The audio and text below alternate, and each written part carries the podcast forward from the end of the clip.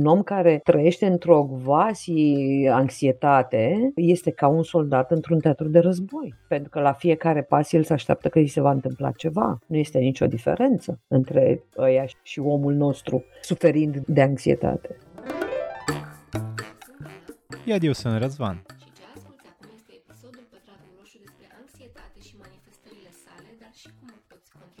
Am vorbit cu Ligia Moise, psiholog clinician cu o experiență de peste 15 ani.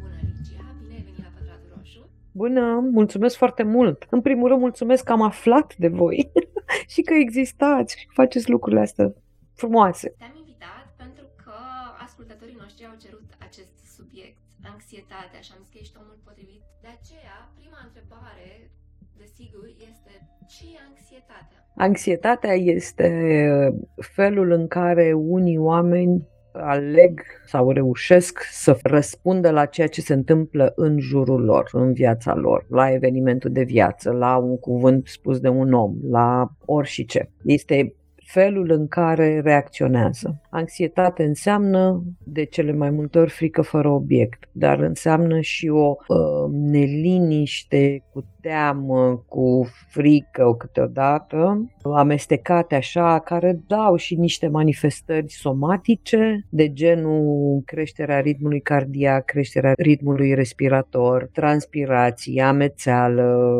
mai multe, nu vă mai dau idei că nu vreau.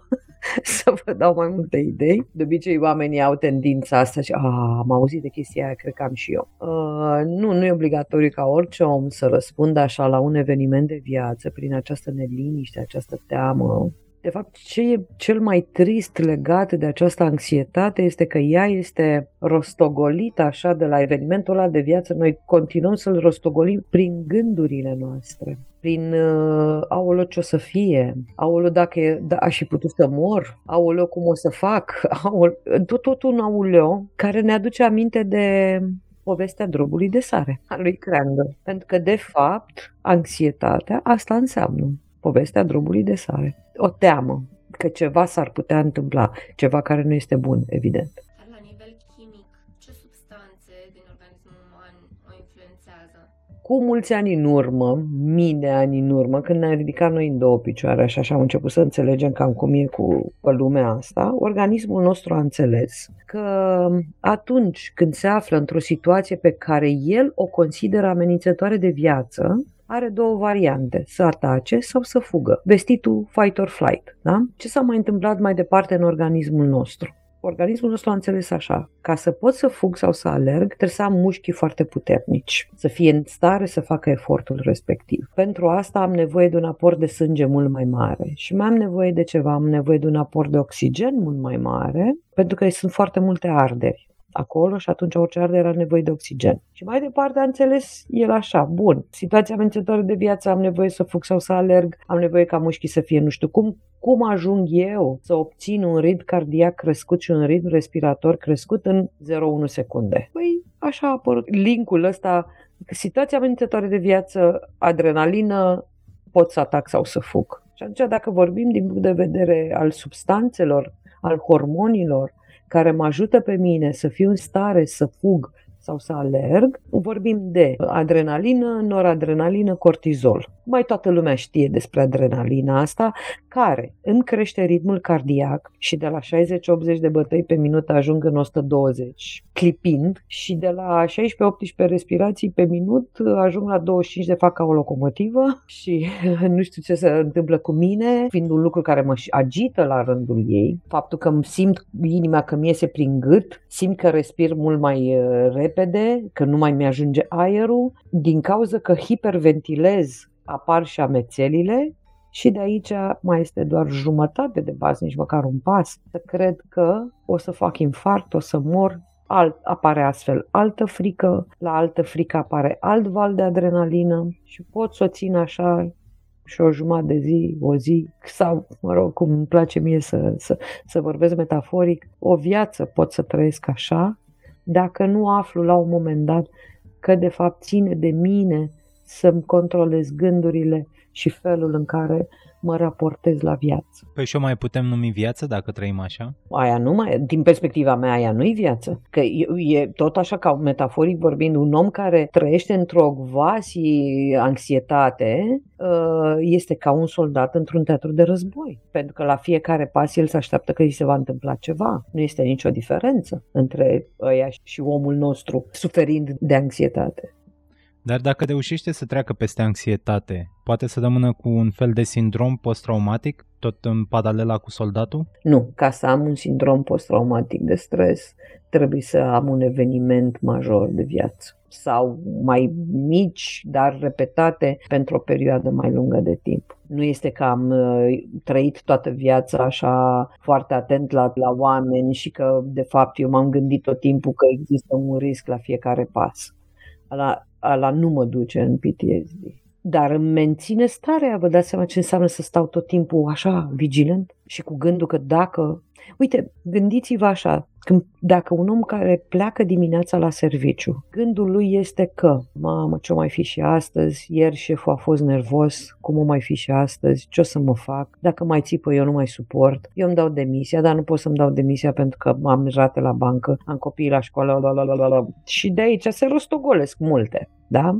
Drumul ăla până la serviciu, în răstimpul ăla, un organismul lui se descarcă niște adrenalină. Îi crește ritmul cardiac.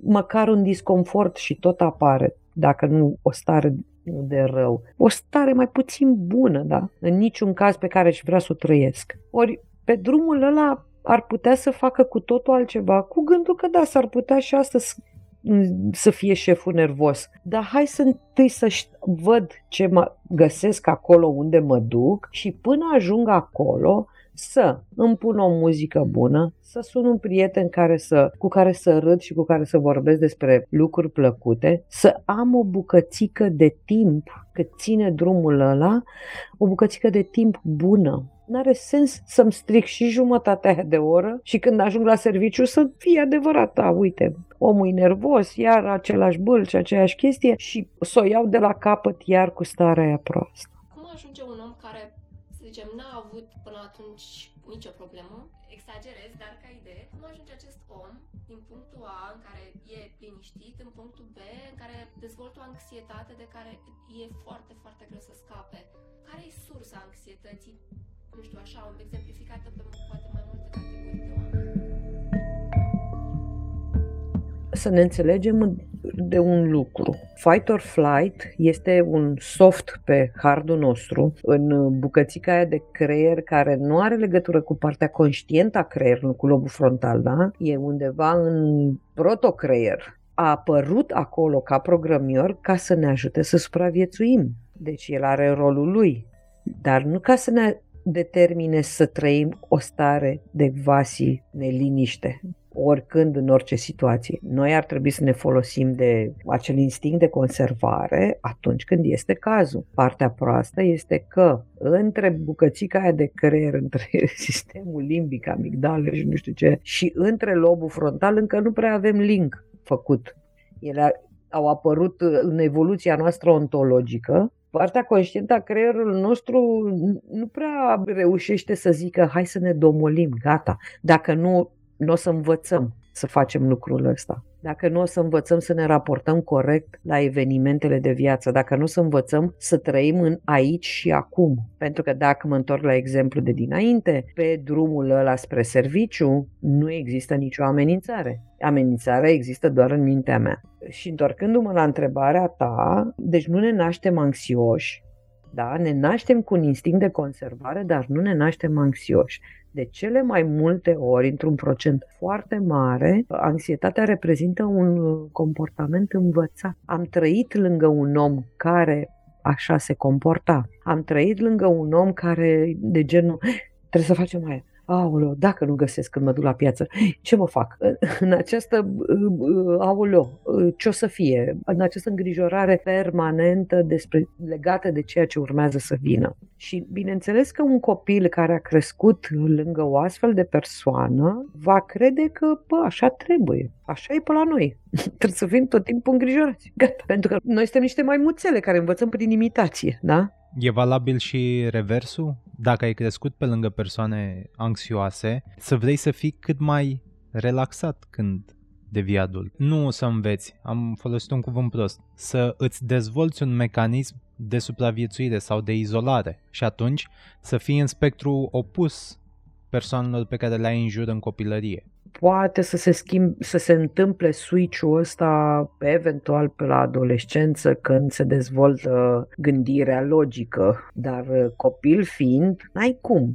Haideți să ne lămurim. Copilul, pentru un copil, lumea, cu ghilimelele de rigoare, lumea este la el acasă. El nu știe de două străzi mai încolo, de alt oraș, altă țară sau altă galaxie. Și atunci ce, el ce are de făcut și este, este programați așa, este să preluăm obiceiurile, nu știm de ce, dar preluăm obiceiurile locului în care trăim, pentru că asta ne asigură supraviețuirea, că aparțin acelui trib, nu? Nu știu de ce, dar așa se face pe la noi. Și dacă aprofundăm un pic asta, alegem cumva persoanele de la care preluăm eu mă gândesc acum la o familie, da? O mamă, un tată, uh, un unchi, o mătușă, un bunic, o bunică. Dacă alegem sau dacă există ceva care ne motivează ce comportament ajungem să imităm. Cel care are tușa cea mai groasă. Adică cel care este cel mai pregnant, ca cel mai vocal, cel care se manifestă cel mai sau cu care petrec cel mai mult timp. Uite, e un experiment care mie mi-a plăcut foarte mult când am aflat de el. Nu știu să spun exact unde a fost făcut, dar lucrurile au stat cam așa. Într-o cușcă mare au fost băgate cinci maimuțe, în cușca aia era o scară foarte mare, în capătul căreia sus era un mănânc de banane. Bineînțeles că maimuța cea mai întreprinzătoare, Alfa, a urcat pe scară să ia banane, timp în care cele de jos au fost udate cu apă rece. De fiecare dată când o altă maimuță încerca să se ducă să ia banane, erau udate cu apă rece cele de jos. Până când ele au înțeles că dacă cineva mai urcă acolo vor fi udate cu apă rece și atunci au renunțat. Când uh, cercetătorii au înțeles că s-a stabilit acest obicei, a fost scoasă o maimuță, băga, băgată alta nouă, care nu fusese niciodată udată cu apă rece și care a dat să urce pe scară.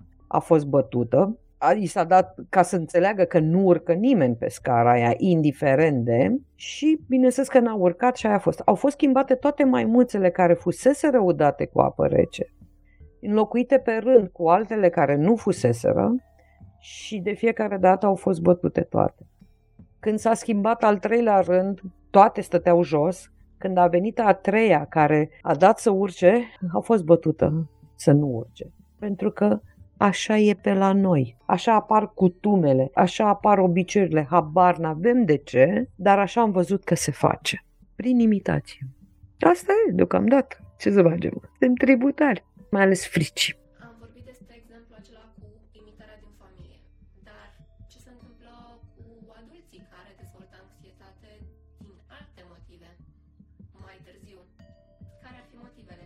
Eu mă îndoiesc că un om care a crescut în echilibru, că se mai întâmplă și așa, într-o familie în care mediul era ok, nu vorbim de lucruri spectaculoase, da? Dar fără mari derapaje de gen scandal, bătăi, injurii, nu știu ce. Adică un mediu echilibrat Mă îndoiesc că o astfel de persoană, când se va confrunta cu vreun eveniment de viață, va răspunde cu anxietate. Intima mea convingere și din tot ce am înțeles eu și din studiu și din munca de cabinet, trebuie să existe un fond preexistent evenimentului care îmi declanșează nu știu ce. Din păcate, cei care au crescut într-un mediu de genul ăsta lângă persoane anxioase, nici măcar nu pot decela că ele de fapt sunt mai agitate decât de obicei, sunt multitasking, multitasking care știm că nu există. Adică au impresia că pot să facă uh, șapte lucruri odată și să și performeze eventual. Nu or să performeze niciodată la toate șapte, în niciun caz. Dar au genul ăsta de a trăi fără să-și dea seama că e posibil și altfel, că e posibil să nu alergăm dintr-un loc în altul, de la un gând la altul, de la un om la altul și că, de fapt, felul lor de a, de a trăi așa agitat este ceea ce poate genera anxietate în anumite momente de viață. Și nu-și dau seama. Mie mi-a, mi-a demonstrat anul ăsta, pandemic, că Mi-au venit în, în terapie oameni care n-ar fi venit niciodată la terapie. Era obișnuit să trăiască în agitația aia, era obișnuit să facă nu știu câte lucruri odată, să dea un mail și să se gândească la, inclusiv la facturi, la discuția pe care a avut-o cu partenerul de viață, la ce mănâncă diseară, la multe lucruri și să scrie și mailul ăla dar nu, niciodată nu erau conștienți de fapt că mailul ăla ar fi putut să-l scrie în 10 minute și ei, dacă ar fi avut mintea doar la mailul ăla, și ei îl scriau într-o jumătate de oră și nici de calitatea cea mai bună posibilă pentru ei. Și a venit pandemia, i-a găsit la un nivel, era o stare de neliniște peste medie și când a venit un eveniment de viață major, da, clar, i-a dus în anxietate și chiar în atac de panică. Și așa au venit la terapie. Încă nu înțelegeau ce se întâmplă cu ei, nu înțelegeau ce îi invalidează. Dar altfel ei n-ar fi venit niciodată. Nu li s-ar fi părut curios. Credeau că așa sunt eu, mai agitat. Deci a fost nevoie de un șoc. Un stimul mult mai mare decât cu ce erau ei obișnuiți. Da? Dacă ar fi să, să, să zic din perspectiva mea profesională, care este partea bună, este că au venit oameni în terapie care altfel n-ar fi venit să învețe să trăiască echilibrat. Ar fi zis că toată viața i-ar fi zis, bă, așa sunt eu, nu, nu mai, ce rost N-am nici ce să vorbesc eu cum și vor. Nu, ok, bine. Dacă vrei să trăiești alergat așa, cu gândurile în șapte mii de locuri, bine. O ascultătoare a întrebat la ce ajută anxietatea? Anxietatea nu ajută la nimic. La ce ne ajută este acel instinct de conservare. Bun, hai să ne întoarcem la, la exemplu cu adrenalina.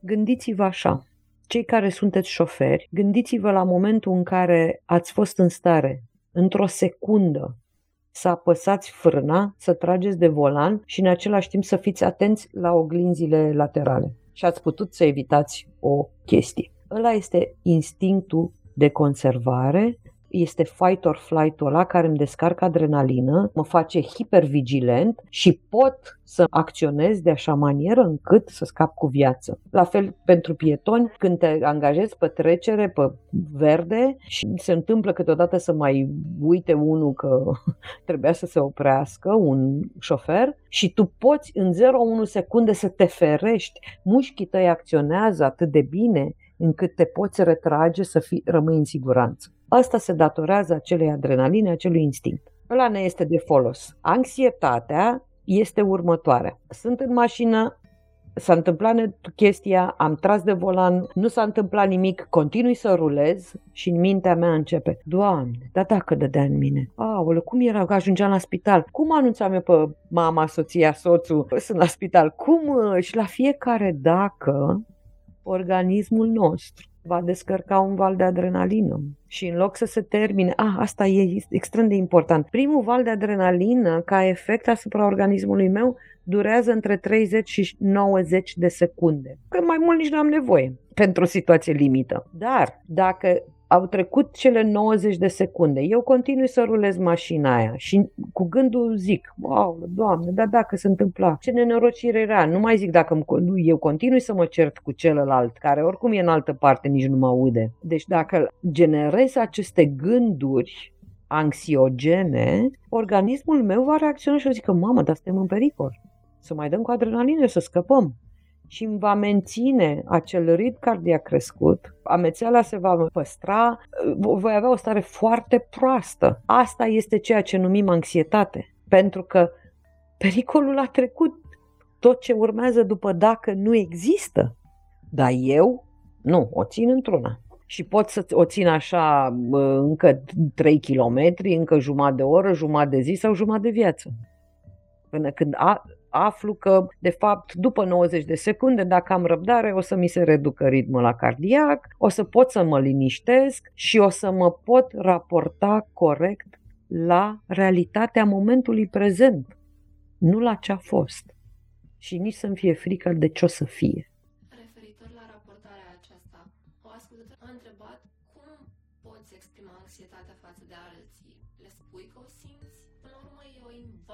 De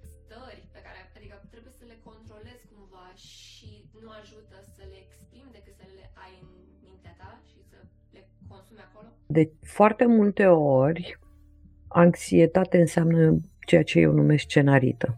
Adică lucruri care nu s-au întâmplat și cel mai probabil nu se vor întâmpla niciodată. Și atunci, în momentul în care eu simt că propriile mele gânduri mă neliniștesc, trebuie să fac acest check reality și să mă întreb, mă, ce e în mintea mea are legătură cu momentul pe care eu îl trăiesc acum? Întâi trebuie să fac această verificare a realității. De cele mai multe ori nu, nu are legătură cu realitatea mea.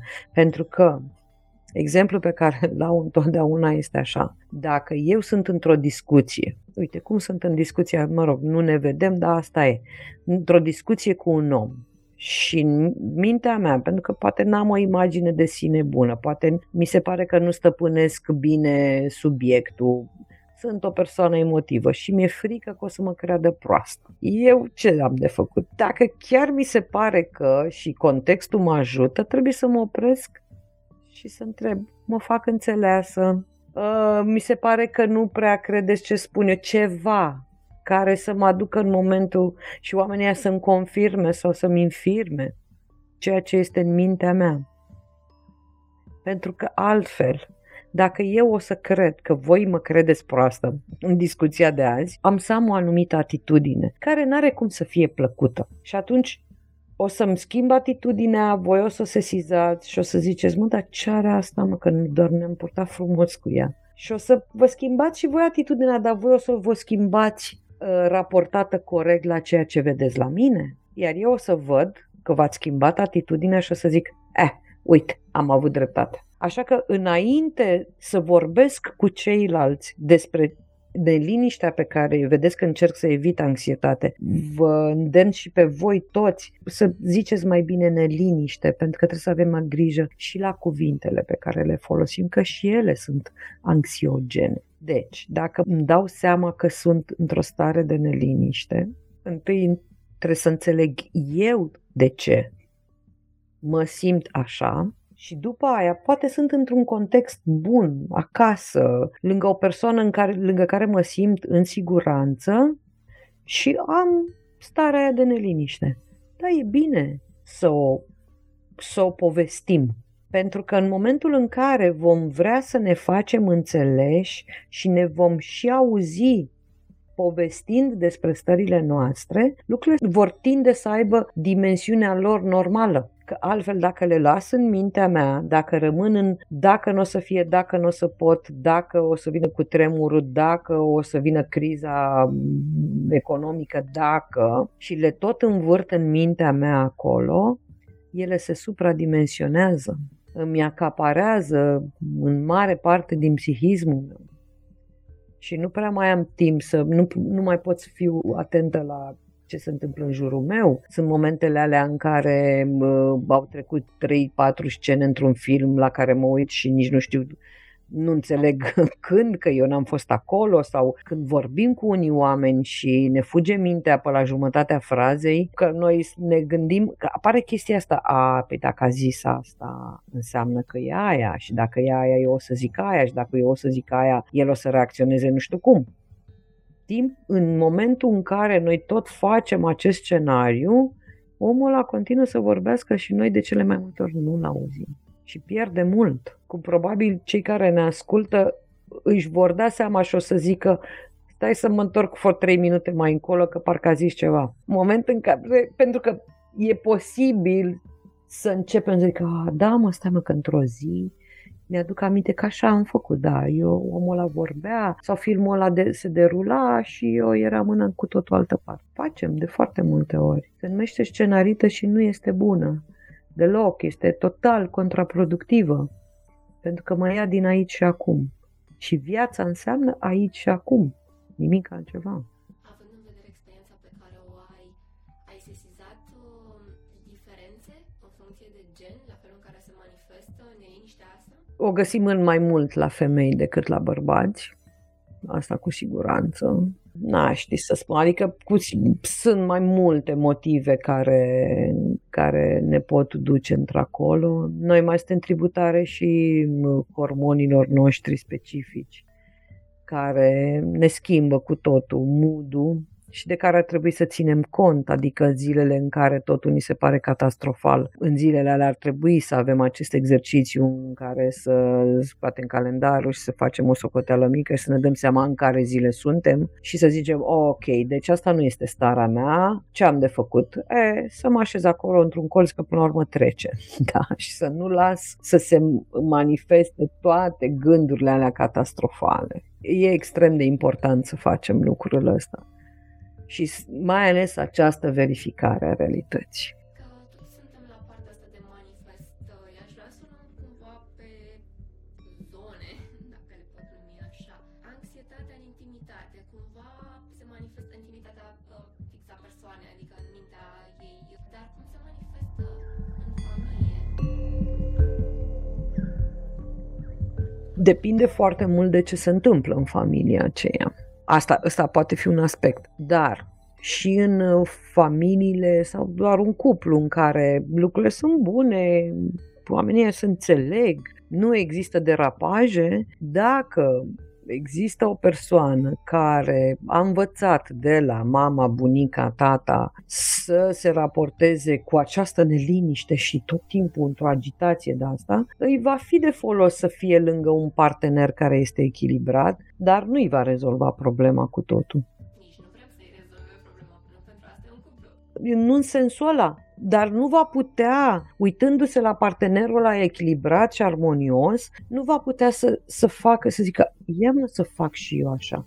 Dar eu de ce să nu fiu la fel de calmă și de... Nu, nu mult va schimba doar prezența unui om echilibrat. Și de cele mai multe ori unii tolerează genul ăsta de agitație, da? avem uh, expresiile alea, așa e ea ca o furtună, n-am, mea, asta e, n-am, nu mă deranjează foarte tare, uh, sau la un moment dat, și de foarte multe ori de fapt, îi va obosi pe cei din jur. Adică nu se mulțumește să agite el, ea, îi mai pune și pe ceilalți da, haideți acum, hai că suntem întârziere. și toată lumea, adică o persoană respectivă să așteaptă să fie toată lumea ca el, așa, într-o, cum le zic eu, ca o drosofilă. Obosești să trăiești lângă un astfel de om. Așa că atmosfera nu va fi cea mai plăcută.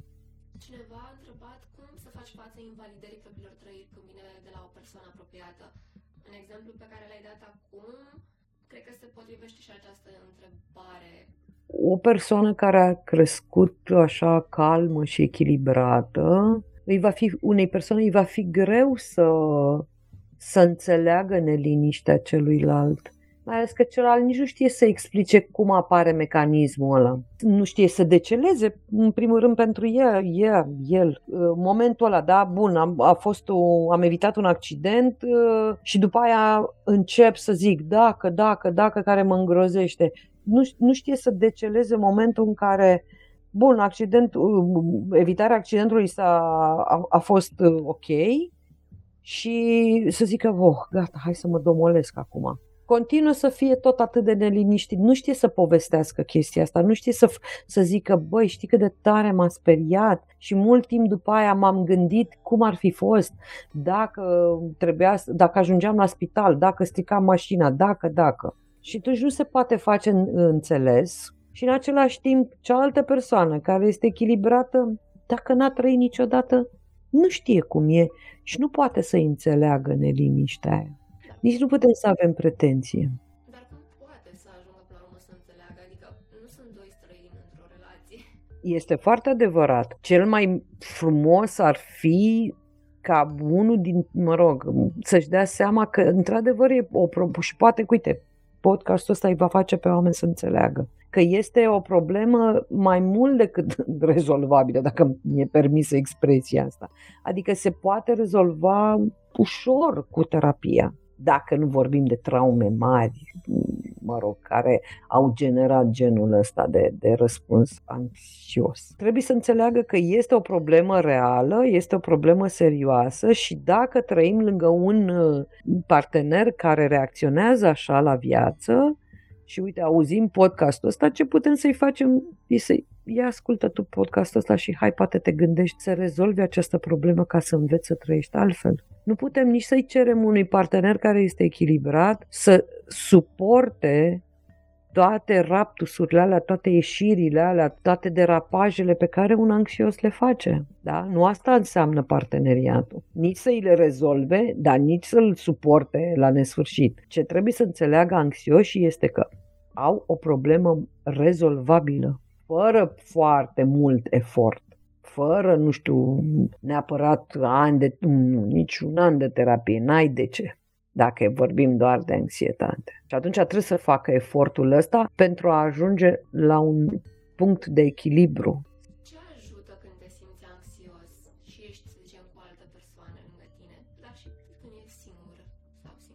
Dacă este o persoană, uh, na, cum, cum e partenerul de cuplu care mi este aproape, lângă care mă simt în siguranță și care este dispus să mă susțină în demersul meu de a mă simți mai bine, eu cred că orice anxios, chiar și bărbații, s-ar simți bine să se simtă ocrotiți, pentru că neliniștea aia foarte mare ne dă senzația așa că suntem foarte expuși la viață, la traumă, la nu știu ce. Și atunci să mă țină în brațe pur și simplu să-mi spună ok, o să treacă imediat, este doar o stare foarte proastă și o să fie ok într-un timp scurt.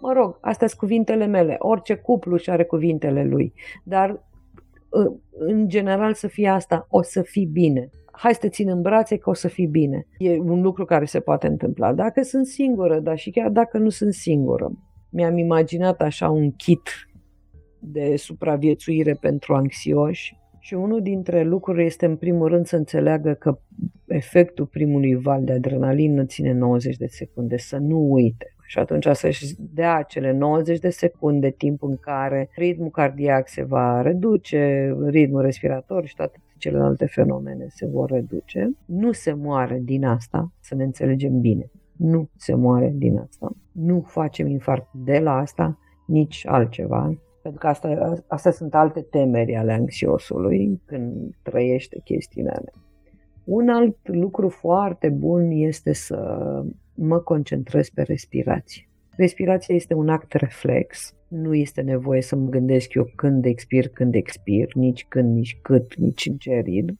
pentru că toate lucrurile astea sunt asigurate de sistemul nervos vegetativ. Slavă Domnului că e așa, că vă dați seama, ne luăm acum cu vorba, la revedere. Uitam să respirăm, uitam să spunem inimii, hai, contractă-te, dilată-te, contractă-te, dilată-te, în ritmul ăla că ăla e bun și tot așa, foarte multe alte lucruri, toate organele și tot sistemul este coordonat de acest sistem nervos vegetativ care nu are treabă cu partea conștientă. E, în momentul în care, cu mintea mea conștientă, mă concentrez asupra unui act reflex, nu prea mai am timp să mă gândesc la altele. Și dacă zic, ok, ia să văd cum respir. Atunci hai să încerc să reglez. Și reglajul ăsta înseamnă să, să mă folosesc, de exemplu, de o respirație pătrată, apropo. Așa se numește. Să învățăm cu pătratul roșu despre respirația pătrată, știi? Care este așa. Trag aer în piept în număr până la 4, țin aerul. Că imaginați-vă ca și cum ați trasa uh, laturile unui pătrat trag o, o linie mă, în număr până la 4, țin aerul în număr până la 4, dau aerul afară în număr până la 4 și cu plămânii goi mai număr o dată, îmi țin respirația și mai număr o dată până la 4. E un exercițiu pe care ar fi bine să-l facem când suntem într-o stare de bine, ca astfel atunci când o să am reală nevoie să-mi aduc aminte și să pot să-l fac. Îl pot face oriunde, în tramvai, în metrou, pe stradă, în timpul unei ședințe, da? Nu, nu o să fac ca locomotiva să da? Pot să fac chestia asta, dar vă dați seama, mă, mă concentrez asupra unui act reflex, încerc să reglez un act reflex cu mintea mea conștientă și mai și în număr.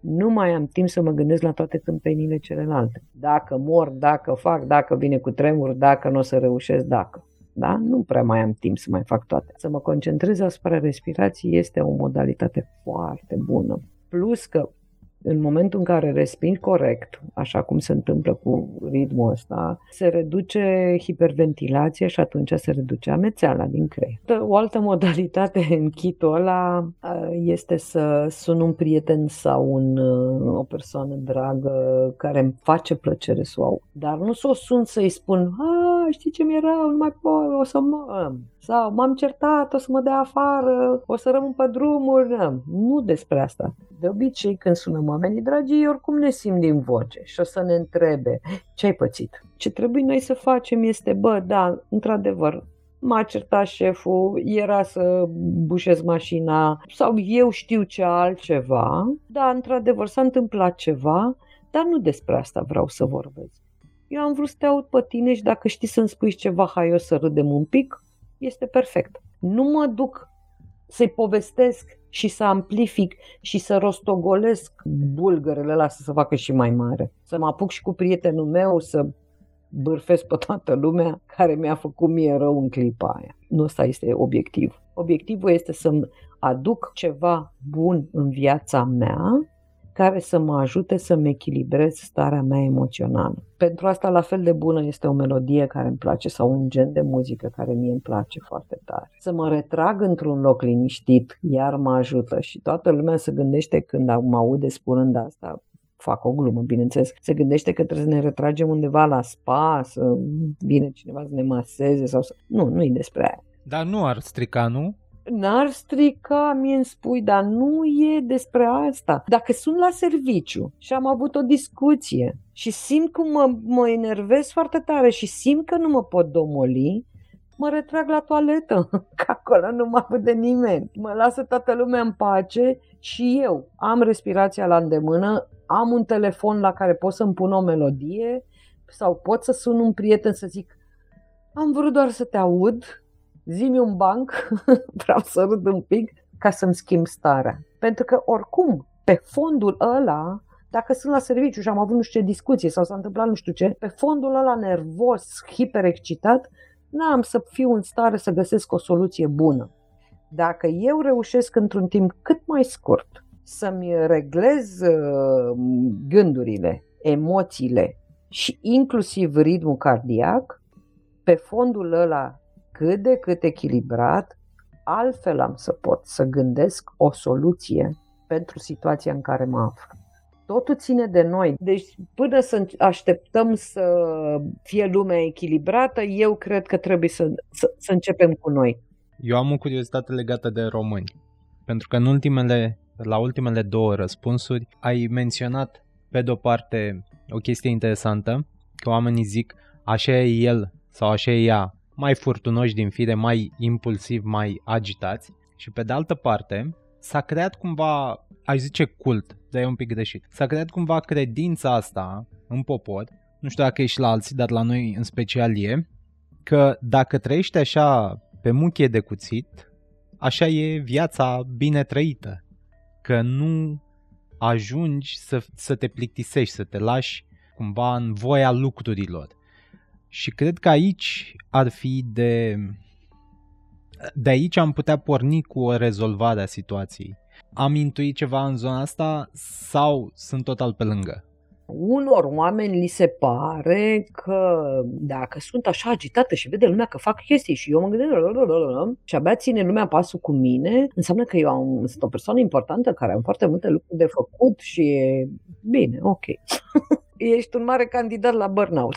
Da, în special din zona asta vine. Că e foarte greu să-i convingi. Hai să le aducem un alt argument. Și am și scris un text pe chestia asta. E o metaforă pe care eu mi-am imaginat-o și pe care am denumit-o odihna scării o metaforă care mi-a venit în minte după ce vreun an, acum mulți ani, vreun an așa, mi-au tot venit oameni care lucrau în corporații și care aveau genul ăsta de, de atitudine. Să facem repede. Acum, și pe mine în cabinet, uh, spunem mai repede, dar cum? Și lucrurile nu sunt toate pe repede, că nu suntem pompieri sau zmurți să trebuiască să facem totul în jumătate de oră, da?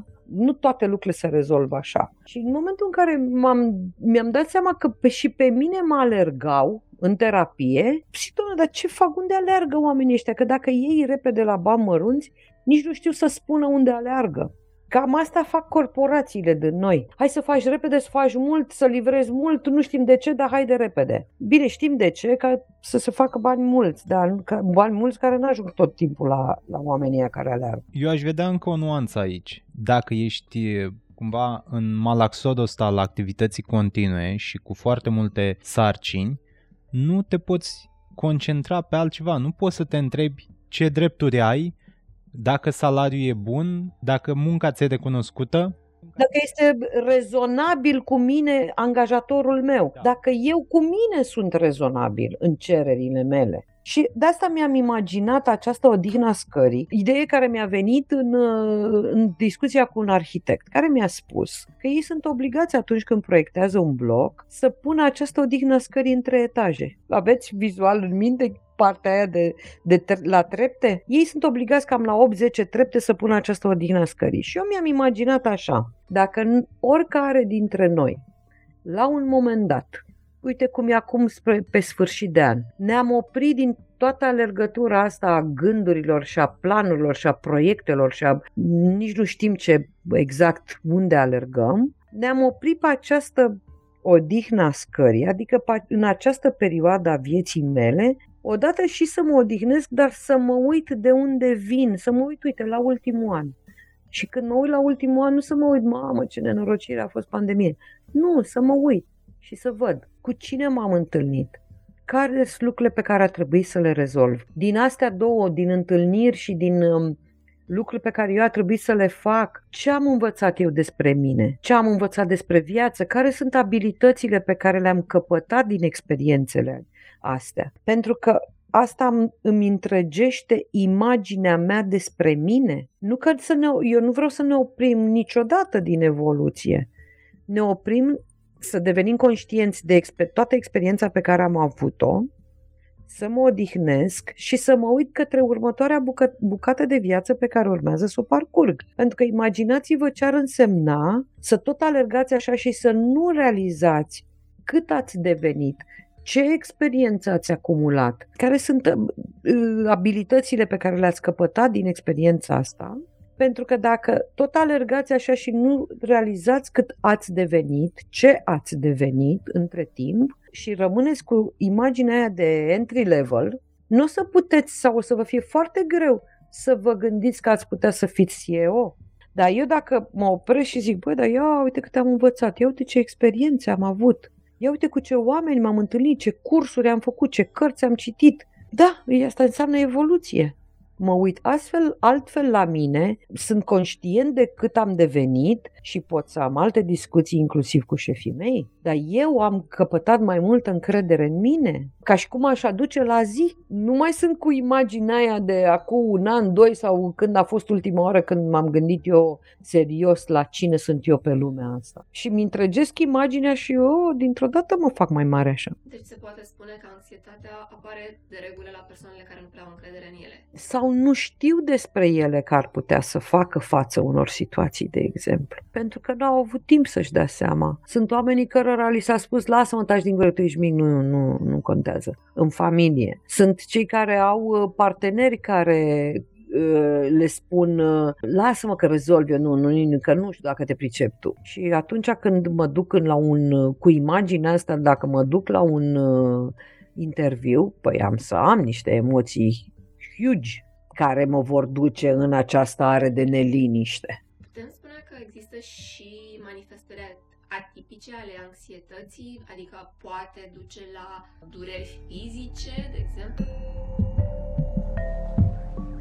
Este ceea ce se cheamă somatizare o stare de anxietate prelungită sau care apare într-un procent foarte mare din fiecare zi, da? Încă dacă mie mi-este frică de serviciu pe care l-am sau mi-e frică că am să-l pierd sau am un șef nu știu cum, căreia nu știu să-i fac față și nu știu să-i zic vă rog frumos cu mine nu vă mai purtați așa sau eu știu ce, cumva să ținem piept. Dacă eu stau 8 ore în situația aia, e destul de dificil când ajung seara acasă Adică chiar ar trebui să fac niște exerciții de respirație, să ascult muzică, să fac mindfulness, să fac yoga, să fac ceva, ca să-i dau voie corpului meu să înțeleagă că nu se mai află în contextul ăla de care se teme. Și dacă stau foarte mult în uh, alea 8 ore, dacă nici seara nu fac nimica ca să-mi sting toate acele trăiri, să pot să, să schimb ceva, până la urmă toată această stare se va, va începe să se manifeste somatic că o să mă doară capul, dar nu mai vreau să le dau și idei. Sunt momentele alea în care ai o anumită manifestare fizică, te duci la doctor,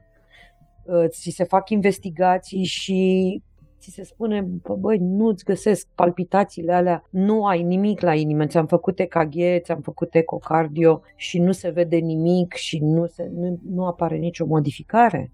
Și atunci trebuie să, să ne dăm seama că, de fapt, toată acea stare emoțională trăită într-un timp atât de îndelungat, până la urmă s-a manifestat așa. Și tot ce am de făcut este să învăț să trăiesc echilibrat, nu să mă apuc să iau nu știu ce pastile. Am tot zis corporație, șef, doar că lucrurile astea se pot manifesta și în familie și în cuplu, adică pentru cei care ascultă, mi se pare că e o recomandare destul de ok să fie atenți la ceea ce le spune corpul lor când sunt într-o, nu știu, într-o relație și au anumite simptome care le arată că nu, nu sunt ok, că ceva nu funcționează, deși analizele arată fix opusul, poate ar fi cazul să regândească relația sau contextul. Sunt situații în care mi este foarte bine la serviciu, dar nu mi-e bine acasă și în loc să stau 8 ore la serviciu, stau 10? Sau uh, evit să mă duc acasă pentru că deja nu mă mai simt în siguranță sau nu mă mai simt bine poate sunt lângă un partener care cere prea mult sau trebuie să fiu tot timpul perfect, perfectă și atunci nu mai vreau să mă mai mă duc acasă, e un fel de thank you but no thank you, da? Trebuie să ne dăm seama de momentul în care ne uită Dumnezeu pe la serviciu, lucru care ne, ne poate indica că de fapt noi evităm să ne ducem acasă.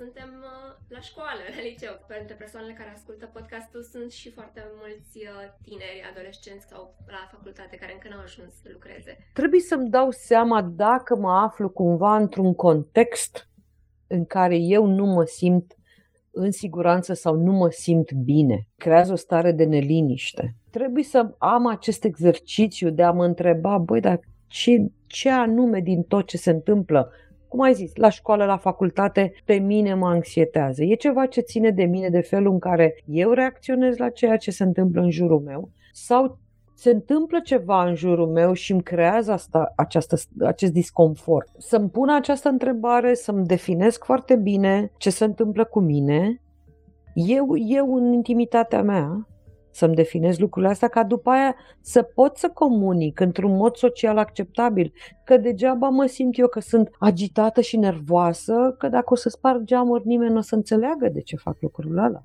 Eu exagerez acum, evident, dar o tușă mult mai groasă. Dar și dacă țip, mă răstesc la oameni, folosesc cuvinte urâte, ei nu or să înțeleagă că de fapt eu sunt foarte neliniștită. Și că toți suntem la somatizare, și la un podcast pe educație sexuală, mă interesează somatizarea în cuplu, felul în care afectează anxietatea viața sexuală, pentru că ajungi cumva ori să te îndepărtezi de propriul corp, să nu mai simți niciun fel de plăcere, sau să nu mai simți atracție față de partener, să nu mai simți nevoia să faceți nimic, pentru că, efectiv, anxietatea nu te lasă să faci asta. Sigur că da, pentru că dacă ne aducem aminte de exemplu pe care l-am dat, că un anxios se simte ca un soldat într-un teatru de război, apoi ultimul lucru la care mă gândesc când sunt pe supraviețuire este să fac sex.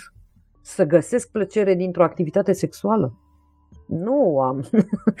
e ultimul. N-am, că sunt pe supraviețuire și am alte preocupări.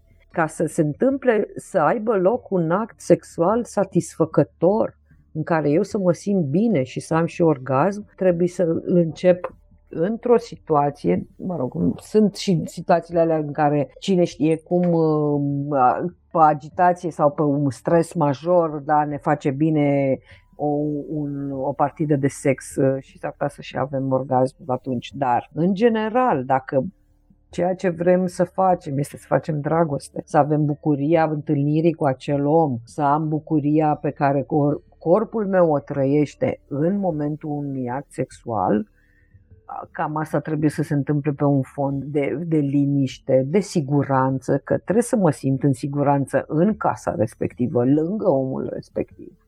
Ori dacă mintea mea este prea plină de multe șapte mii de alte gânduri, nu prea mai pot să mă, să, exact cum ai zis, să mă conectez cu corpul meu, să-i dau voie să simtă bucuria respectivă și nici să mă fiu suficient de atentă la partenerul, partenera mea și să zic că, a, uite, știu că îi face plăcere nu știu ce, să fiu atent, uite că i-a plăcut nu știu ce, să fie acolo un, un schimb permanent de bucurie care să ducă la un act sexual satisfăcător.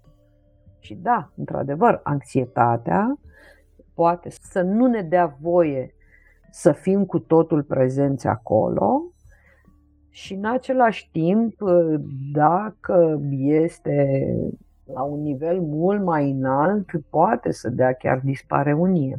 Dispareunie adică eventuale dureri pe care le resimțim în timpul actului sexual, mai ales în ceea ce privește fetele, femeile, sau la bărbați poate să dea tulburări de dinamică sexuală, adică să nu poată să mențină o erecție suficient de mult încât să existe actul sexual satisfăcător sau să nu obțină deloc sau să fie da, ejaculare precoce. Pot să apară astea datorită acelei anxietăți, acelei stări de neliniște. Și că toți suntem un cuplu ca partener cum poți să diminuezi sau măcar să, nu știu, să fii acolo față de uh, omul care are un atac de anxietate? Ce poți face concret? În primul rând, să este ceea ce numim și în terapie să poți să conții starea emoțională a celuilalt. Asta înseamnă, în primul rând, să nu pleci de acolo să nu fie o reacție de genul, a, iar face așa, gata, mă duc dincolo. Pentru că pe lângă starea aia proastă, sentimentul de abandon e urât rău de tot, așa că ce trebuie să facem este să învățăm să conținem lucrurile alea sentimentele alea, manifestarea respectivă, omul respectiv cu toate trăirile lui. Asta înseamnă să rămânem acolo. Da, îl întrebăm, dacă te țin în brațe, ți-e mai bine? Poate să zică nu, dar stai lângă mine și ține-mă de mână. Ok, sunt aici pentru tine. Te țin de mână și totul va fi bine. Nu ești singur în situația asta, sunt aici cu tine. Dacă vorbim de o stare de anxietate sau de un atac de panică, Doamne ferește. Zic Doamne ferește pentru că e foarte urât ca trăire și de aia. Dacă se întâmplă acele tulburări de dinamică sexuală, în niciun caz Zici, ah, iar s-a întâmplat, dragă, dar fă și tu ceva, du-te undeva. Exclus, s-a dus cu totul, tot ce înseamnă relația voastră sexuală. Nu facem un capăt de țară, îi spun, vrei să vorbim despre asta noi doi sau vrei să caut și eu o soluție pentru chestia asta? Pentru că în continuare mie îmi place de tine, mă simt atrasă de tine și vreau să continui să fac dragoste cu tine pentru că îmi place și îmi dau seama că ai o problemă și aș vrea să o rezolvi pentru că nu vreau să pierdem ceea ce avem. Asta înseamnă să conții un om, nu să-i dai delete. Să zici, nu știu, băi, treaba ta, vezi tu cum ți-o rezolvi, gata. Dragi băieți, bărbați, dacă o femeie, o fată, zice, mă doare, te rog, oprește-te. Dacă nu s-au întâmplat, dacă toate etapele alea poate nu le cunoașteți, dar ar fi bine să le cunoașteți. Preludiul ăla are și el rolul lui nu neapărat din punct de vedere fizic, dar și de conexiunea asta dintre suflete și trup, trupuri care se produce acolo, dacă o fată zice mă doare, o, te rog oprește-te, apoi oprește-te, că nimic nu mai e posibil de acolo. Dacă cu tandrețe și cu răbdare poți să rămâi acolo lângă ea și să încercați mai târziu, în momentul în care o vezi că este pregătită să continue acea partidă de sex, s-ar putea să ai parte de o partidă de sex bună, dacă nu, nu. Dar asta înseamnă să fii empatic, asta ține și de inteligența emoțională. Să fii învățat deja să fiu atent la celălalt, la ce se întâmplă cu el și să pot să-mi ajustez comportamentul și cuvintele în funcție de ceea ce văd că se întâmplă cu omul din fața mea. Apropo de a vedea ce se întâmplă în fața ta. Ce faci dacă persoana care trece printr-un atac de anxietate nu își poate exprima uh, nevoile? Că ai dat exemplu cu, ok, vrei să rămân aici, vrei să plec, dar dacă nu știe ce vrea, efectiv este copleșit. Cred că sunt foarte, foarte, foarte puțini oameni care să nu se simtă bine dacă sunt îmbrățișați. Și dacă e așa, aici, acolo vorbim de traume mari, vorbim de cine știe ce evenimente de viață care au avut loc cine știe când, de genul viol, bătăi, nenorociri mari și persoana respectivă, da, nu se simte confortabil să fie îmbrățișată. Astea sunt cazuri mai rare. Dar, în general, oamenii se simt bine atunci când sunt îmbrățișați pentru că 99% dintre noi, când eram mici, am simțit iubirea și apropierea de celălalt, mai ales de mamă, deși de tată, prin acest gest de îmbrățișare care atunci, la vremea respectivă, ne făcea să ne simțim confortabili în siguranță. De asta și adulți fiind de cele mai multe ori ne, ne vine să ne facem așa în poziția aia copilului, a bebelușului, a fetusului, să ne facem mici și dacă ne mai ieși cineva în brațe, este perfect, ne creează o stare de liniște. De ce? Pentru că face apel, ce se întâmplă acum, face apel la o amintire pe care o avem de atunci de când eram bebeluși și ne simțeam în siguranță în brațele unei persoane care ne-a îngrijit. Și nu cre- dacă nu știe să spună, mă, da, ia-o în brațe. Dacă să zbate și nu vrea și, mă rog, exagerez eu acum, ok, renunți, dar rămâi acolo, nu pleci. Rămâi acolo. Și spui, ok, sunt aici, o să fie bine, o să treacă. Am auzit eu un podcast la Pătratul Roșu, durează numai 90 de secunde. Hai să numărăm împreună aceste 90 de secunde uite-te la mine cum respir, respiră și tu odată cu mine și într-un timp foarte scurt o să vezi că o să te simți bine. Astea sunt lucruri care sunt la îndemână oricui, orice om e în stare să le facă, totul e să-și dorească suficient de mult să-i fie de folos celelalte persoane. Și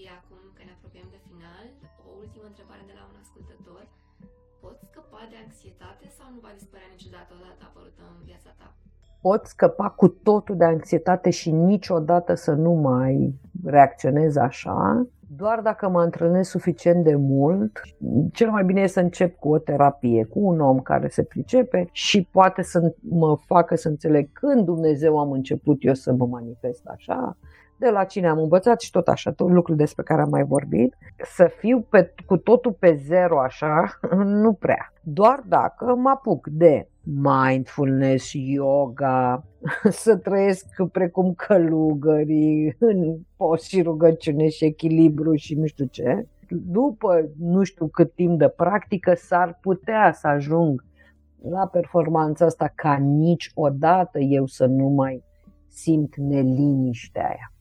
Dar altfel, ce poate să facă terapia, ca să răspund, este să-mi crească pragul emoțional astfel încât eu să am nevoie de un stimul foarte mare ca vreodată să mai răspund anxios.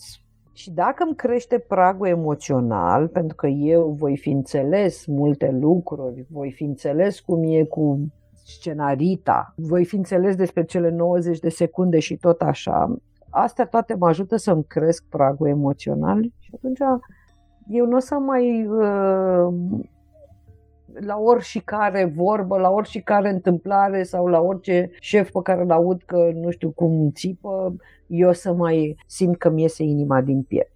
O să-l aud să zic, vai de steaua ta cu laringele tău care suferă pentru că tu țipi. O să fac o glumă să plec mai departe, nu o să mai am același consum emoțional. Dacă o să mai fie să ai stare de anxietate, o să fie când chiar e cazul la cine știe, na, s-a întâmplat un ceva, un accident, afli o veste proastă, se întâmplă ceva, cum... Dar alta e să, să am din când în când și la cine știe ce eveniment de viață să am un asemenea răspuns și alta e să am la două zile când țipă nu știu cine sau când vin mie nu știu ce gânduri, eu să, să mie să-mi ia inima la trap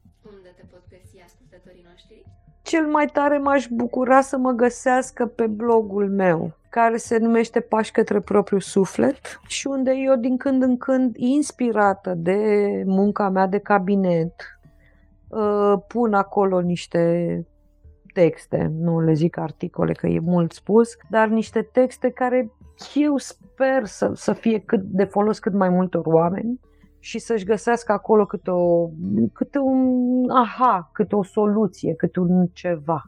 Mă rog, mă mai găsesc și pe la cortul terapeutic despre care chiar aș vrea să amintesc că este un proiect foarte bun. Este proiectul care a fost inițiat de Alex Bușilă, un alt psihoterapeut foarte bun, care își dorește foarte tare să afle cât mai mulți oameni că să mergi la psiholog nu înseamnă că ești nebun, că psihoterapia este cool și da, asta este un lucru pe care acolo aș vrea să caute oamenii răspunsuri. Pe mine ca pe mine, dar uh, cred că blogul, blogul este de folos.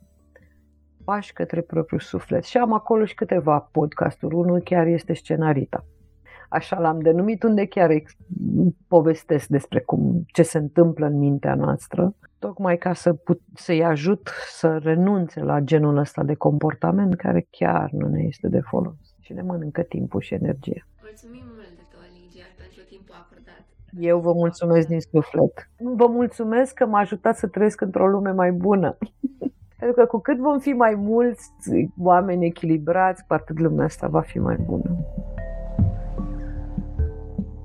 Fiecare nou episod Pătratul Roșu poate fi ascultat pe SoundCloud, Spotify și Apple Podcasts, dar și Google Podcasts. Deocamdată, nu uita să ne urmărești pe Facebook și Instagram ca să afli care vor fi următorii noștri invitați și să ne spui ce ai vrea să știi de la ei.